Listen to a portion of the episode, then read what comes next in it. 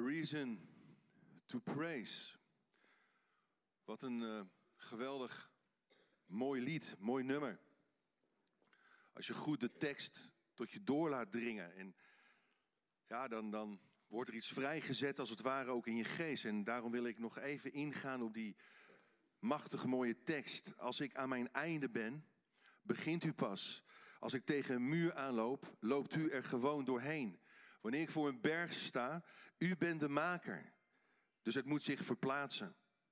Als ik geen vertrouwen meer heb, bent u nog steeds trouw. Als ik om mijn slechts ben, bent u nog steeds goed. In al mijn vragen bent u het antwoord.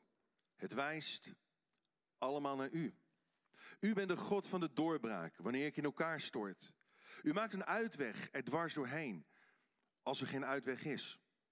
Dit ene ding weet ik, u bent nog steeds op uw troon. Dus wat ik ook voel, ik heb nog steeds een reden om u te prijzen. De grote sleutel die leidt tot een leven vol dank, vol lof, vol aanbidding, is de laatste zin van dit nummer. A reason to praise. Dus wat ik ook voel, ik heb nog steeds een reden om u te prijzen. Wat ik ook voel, of hoe ik me ook voel. Ik heb een reden om u te prijzen. Weet je, ik leef niet uit gevoel, ik leef uit geloof. Er is altijd wel een reden te bedenken om God te danken, te prijzen of te eren. En zo wil ik even stilstaan bij een hele mooie psalm. Als basisuitgangspunt van deze overdenking, Psalm 103, vers 2. Daar zegt David, lees u mee, prijs de Heer mijn ziel, prijs Hem, prijs mijn hart zijn heilige naam. Prijs de Heer mijn ziel, vergeet niet één van zijn weldaden. Hij vergeeft u alle schuld. Hij geneest al uw kwalen. Hij redt uw leven van het graf. Hij kroont u met, met trouw en met liefde. Hij overlaat u met schoonheid en met geluk. Uw jeugd vernieuwt zich als een adelaar. Wauw, a reason to praise. Dit is een lofzang die de uitbundige grootheid van God voor zijn volk bezingt en bejubelt. Het is de eerste van vier psalmen die zich bezinnen op Gods handelen met zijn volk vanaf de schepping tot aan de ballingschap.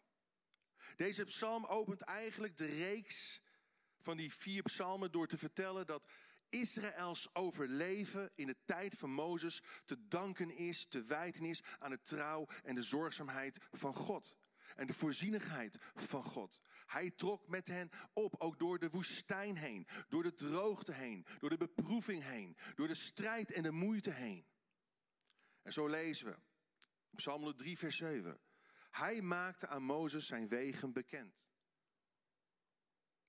Ook een weg dwars door de Rode Zee en aan het volk van Israël zijn daden. Liefdevol en genadig is de Heer.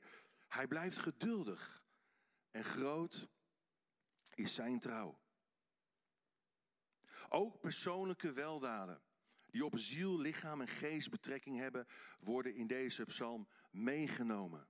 Zij omvatten de persoonlijke maar ook de gemeenschappelijke ervaring van Gods vergevend handelen en zijn blijvende zorgzaamheid. Want Hij vergeeft u alle schuld. Hij geneest al uw kwalen.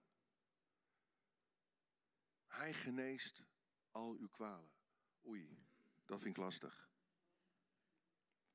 Gods genezing kan verwijzen naar het genezen van een lichamelijke ziekte maar we moeten niet, niet vergeten dat het ook bruikbaar is als beeld, als metafoor voor herstel van het geestelijk leven.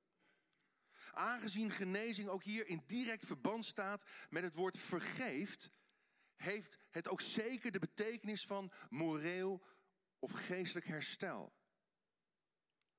Ongerechtigheid is dan als ziekten die de mens verzwakken en het is Gods barmhartigheid, Gods ontferming die deze wegneemt.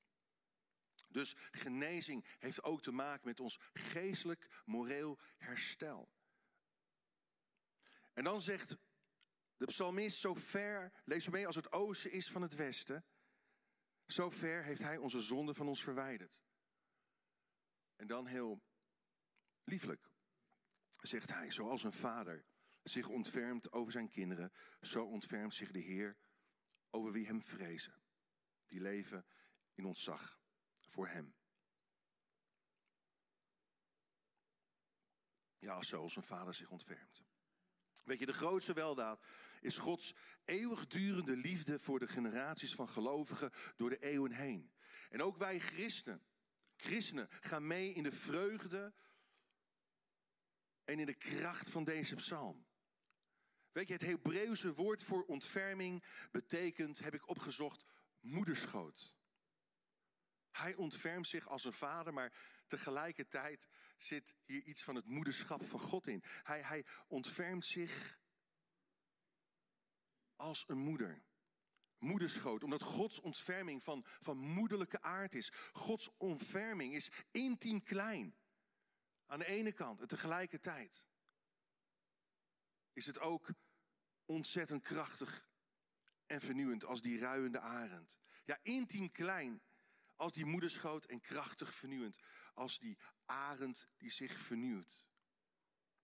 En zo mogen we putten en drinken uit die bron die ons kracht geeft. En dat is God zelf.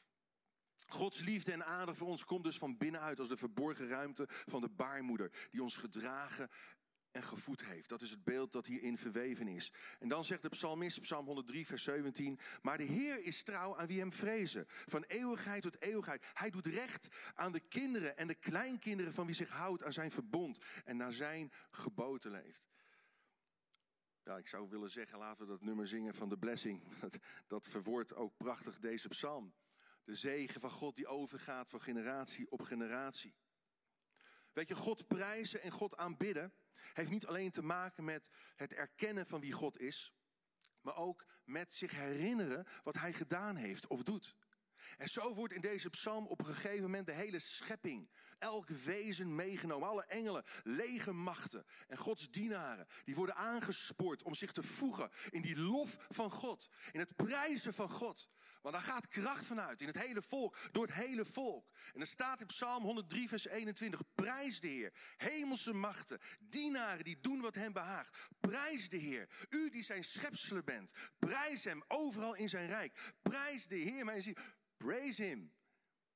A reason to praise. Enough reason. Genoeg redenen om hem te prijzen. Wauw. En dan moet ik ook aan City denken. Wat was zij een lofprijzer? Wat was zij een voorbeeld van lofprijs? Ondanks haar pijn, ondanks haar lijden, bleef ze de Heer prijzen. Weet je, er zijn in ons geestelijk leven een aantal dingen die we moeten blijven onthouden. Dat kunnen zegeningen zijn of ervaringen zijn die we moeten koesteren. Zeker als het gaat om de dingen die te maken hebben met, met, met verandering, met vernieuwing van ons denken. Als het gaat om dingen die ons energie en kracht geven, juist om, om nu door te kunnen gaan, om nu te blijven volharden. Het in herinnering brengen van Gods weldaden is ook een middel, het is ook een manier om altijd een reden te hebben om God te kunnen prijzen. Dus het is goed om a reason to praise te hebben. Door de dingen die je onthoudt. A reason to praise, drie fundamentele redenen. Allereerst, a reason to praise. Omdat je het moment onthoudt hoe je tot levend geloof kwam. Hoe je in die relatie met God de Vader bent komen te staan. En, en dat kan één specifiek moment zijn geweest, dat kan een geleidelijk proces zijn geweest, maar onthoud hoe je, hoe je God hebt leren kennen. Er staat in Hebreeën 10, vers 32, vergeet nooit die heerlijke tijd, toen u Christus pas had leren kennen. Al had u het zwaar te verduren, u liet de Here niet los. Wat betekent dit? Die heerlijke tijd. De schrijver uit de Hebreeën, hij noemde de dagen van weleer. Toen je door het licht van God beschenen werd. Toen, toen je door de kracht van God werd aangeraakt. Het was als een geestelijke make-over. Het betekende dat je in, in een levende relatie met God bent gaan staan. Je hart werd gereinigd. Je bent bevrijd van een slecht geweten. Je kent misschien nog niet alle Bijbelteksten. Je kent misschien nog niet alle liederen. Maar je hart is vol van die liefde van Jezus. Je dringt Gods woorden op. Je verlangt naar zijn geest. Je verlangt naar zijn tegenwoordigheid. En dan zegt de schrijver tegen de gelovigen die vervolgd werden, die het zwaar hadden, koester dat moment. Vergeet die begintijd niet. Vergeet het nooit. Het is misschien wel de mooiste tijd van je leven, die eerste liefde. Ik uh, moest afgelopen vrijdag ook voorgaan in een trouwdienst van mijn neef Steven in Weesp. En die dienst zat vol mensen die eigenlijk nooit naar een kerk gingen of nooit in een kerk waren geweest. Gelukkig natuurlijk waren er ook christenen van International Church The Garden aanwezig. Maar ik denk dat 70% die daar zat niet kerkelijk was. En de kerk zat helemaal vol.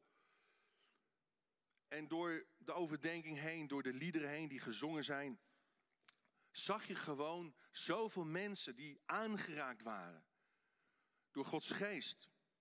En dat mensen spontaan naar mij, naar, naar familieleden van mij toestapten van hey, uh, leg ons uit, hoe zit dat nu precies met dat evangelie?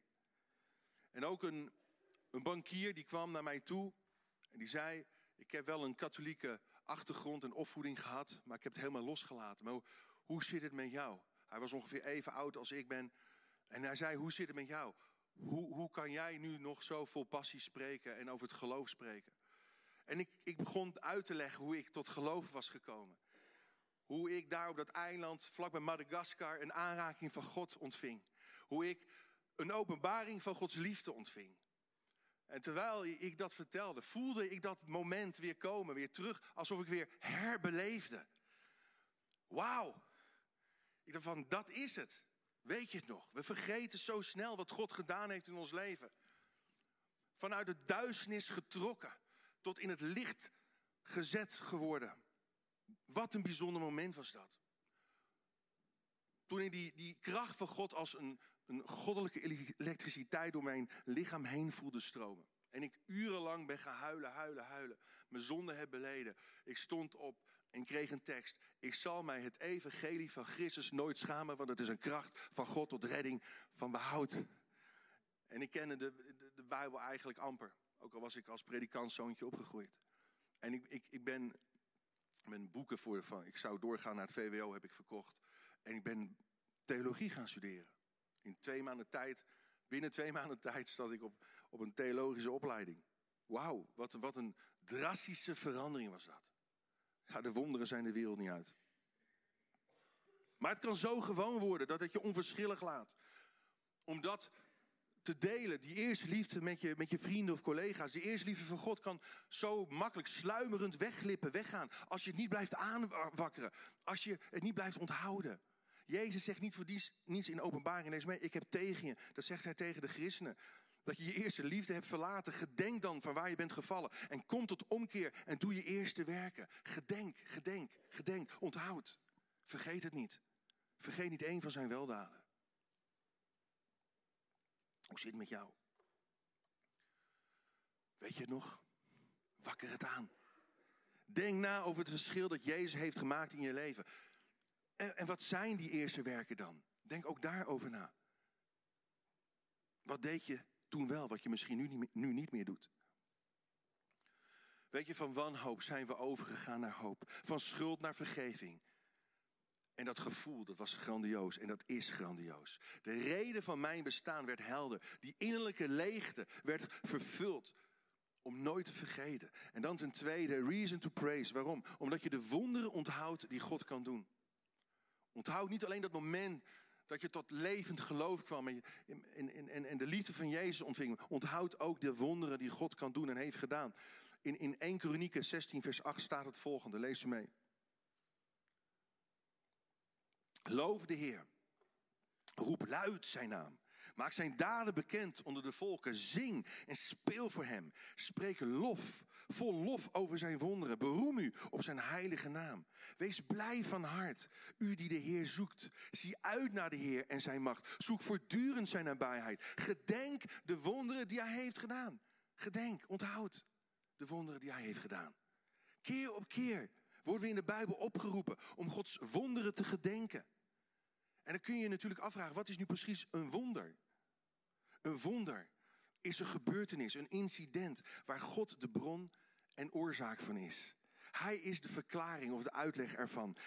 En, en misschien zeg je, ja, maar ziet hij dan? waarom werd zij dan niet genezen? Ik sprak gisteren nog met Jan, haar man.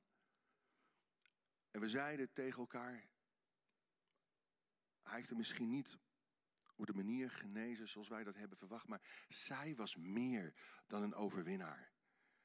En de liefde van Christus zal haar niet scheiden van de dood of wat dan ook. En ons ook niet.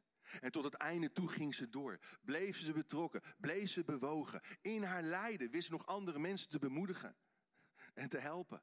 Dat dat is een wonder. Dat is wonderlijk. Weet je, het zijn niet alleen de grote dingen zoals genezing of uitreddingen tegen de dood. Een wonder kan ook in de kleine details en dingen zitten van ons leven. In vernieuwde relaties, in veranderde mensenlevens. Dagelijks kan God wonderen verrichten. En dat kan nogmaals ook kleine dingetjes zijn. Iemand belt je op, zomaar uit het niets, en geeft een Bijbeltekst door. Die precies op jouw situatie slaat. Wauw. Of een profetisch woord, een bemoediging. God kan zo wonderbaarlijk voorzien in misschien wel een nieuwe baan of huisvesting. Vraag God om je ogen te openen, ook dit jaar, voor de wonderen die Hij kan gaan doen. Amen. Laten we onze ogen niet sluiten voor Zijn goedheid. Laten we ons niet sluiten voor de wonderen en de kracht van Zijn geest. Vraag God om je ogen te openen. Dat geeft ons juist de kracht en de inspiratie om door te gaan, zoals de Israëlieten dit lied zongen. Dit pelgrimslied als het ware. En David zei in Psalm 17, vers 7, lees er mee, toon mij uw wonderen. Met andere woorden, laat mij toch weer die wonderen zien. Open mijn ogen voor die wonderen. Toon mij de wonderen van uw trouw. En wie bij u schuilen, red u van hun tegenstanders met uw machtige hand. En dan ten derde, reason to praise. Omdat je de zegeningen onthoudt van een vrijgevig leven. Ook op dat gebied worden we opgeroepen om te onthouden, om niet te vergeten. De zegeningen onthouden van een vrijgevig leven. Handelingen 20, vers 35. In alles heb ik u getoond dat u de zwakken zo door hard te werken moet steunen. Indachtig, indachtig. De woorden van de Heer Jezus, gedenkende, denkende aan. Niet vergeten, indachtig de woorden van de Heer Jezus, die immers gezegd heeft: geven maakt gelukkiger dan ontvangen. Geven maakt gelukkiger dan ontvangen. Ja, ontvangen maakt ook blij.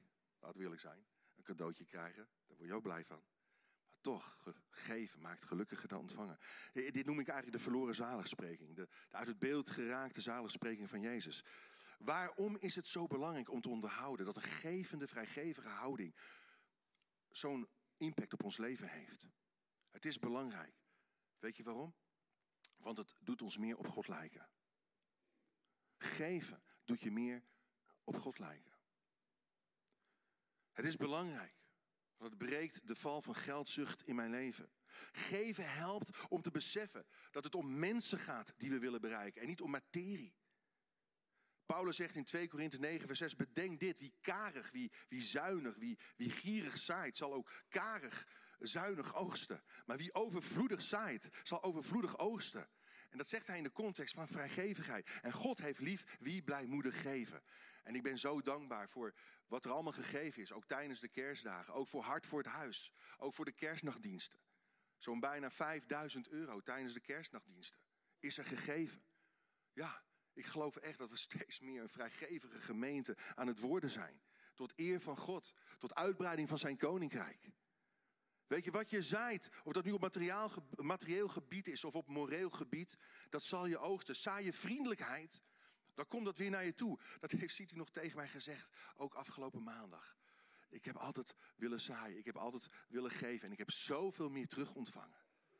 Gasvrijheid, het komt weer naar je toe. Goedheid, het komt weer naar je toe. Zaai je vrede, dan oog je, oogst je gerechtigheid. Zaai je haat, oogst je geweld. Vrijgevigheid heeft ook met gasvrijheid te maken. Het is dezelfde medaille, maar dan van een andere kant. Er staat Hebreeën 13, vers 2, lees mee. Blijf uw mede-christenen liefhebben. Maar vergeet niet opnieuw, onthoud, onthoud de zegen van vrijgevigheid. Want vergeet niet gasvrij te zijn. Daardoor hebben sommigen, zonder het te weten, engelen onderdak verleend. Engelen, zonder het te weten, onderdak verleend. Hoe gasvrij zijn wij buiten de diensten om naar mensen toe? Gewoon door de weeks. Hoe vaak heb je iemand te eten gevraagd? Of is het te veel moeite? Kost het je te veel geld, te veel tijd? Of gewoon iemand uitgenodigd voor een kopje koffie of thee bij je thuis? Of ergens in een koffiehuisje? waarom is vrijgevigheid in dit opzicht zo belangrijk? Die gasvrijheid.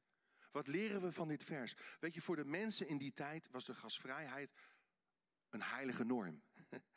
Ze meenden namelijk dat in de persoon van een gast God zelf aan hun deur klopte om te worden toegelaten. Dus je ontvangt een gast alsof het een engel is die God stuurt, of alsof het God zelf is die bij je thuis binnenkomt. Hoe toegankelijk zijn wij nog voor mensen om ons heen, ook in de samenleving? Ook misschien wel voor de vluchtelingen die er zijn, de internationals die er zijn. We geven en we zijn gasvrij.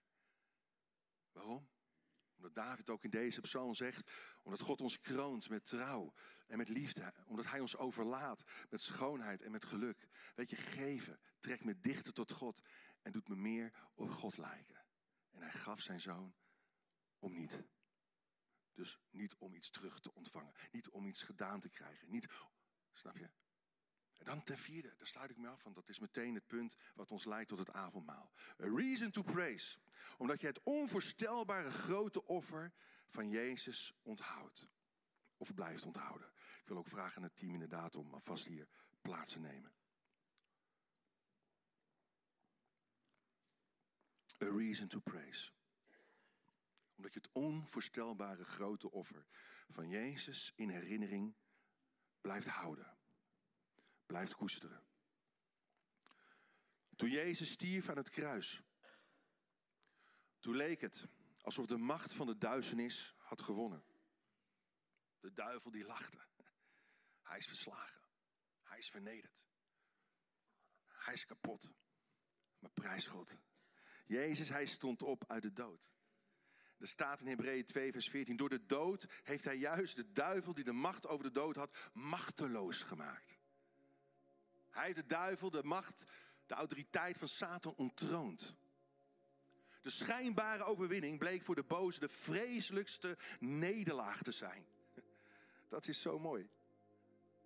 Door de levensvorst te laten doden, liet hij juist degene binnen die de poorten van zijn rijk kon openbreken. Weet je, Satan, hij is een overwonnen vijand. Een verslagen vijand. En met Jezus zijn wij om die reden meer dan overwinnaars. Ze hebben hem overwonnen. Openbaring 12, vers 11. Ze hebben hem, de duivel, overwonnen. Doordat het lam zijn bloed voor hen gegeven heeft. En door het woord van hun getuigenis. En ze hebben hun eigen leven niet lief gehad tot in de dood. Beseffen we wel. We mogen beginnen te spelen. Beseffen we wel hoe krachtig het bloed van Jezus is. Dan gaan we zo vieren. Dat, dat bloed van Jezus, het reinigende bloed van Jezus. Andrew Murray, hij zei het volgende. Dat bloed, luister goed, woonde in de heilige ziel van de Zoon van God. Luister, dat bloed dat aan het kruis stroomde, door de gezelslagen tevoorschijn kwam. Dat bloed, dat woonde in de heilige ziel van de Zoon van God. Het eeuwige leven, het, het leven van de Godheid werd door dat bloed gedragen. En in zijn bloed ligt de oneindige kracht van God zelf. In zijn bloed ligt de oneindige kracht van God zelf. Dus vraag het lam van God zelf zijn bloed te laten werken in jouw leven, in jouw gedachten, in jouw gevoelens.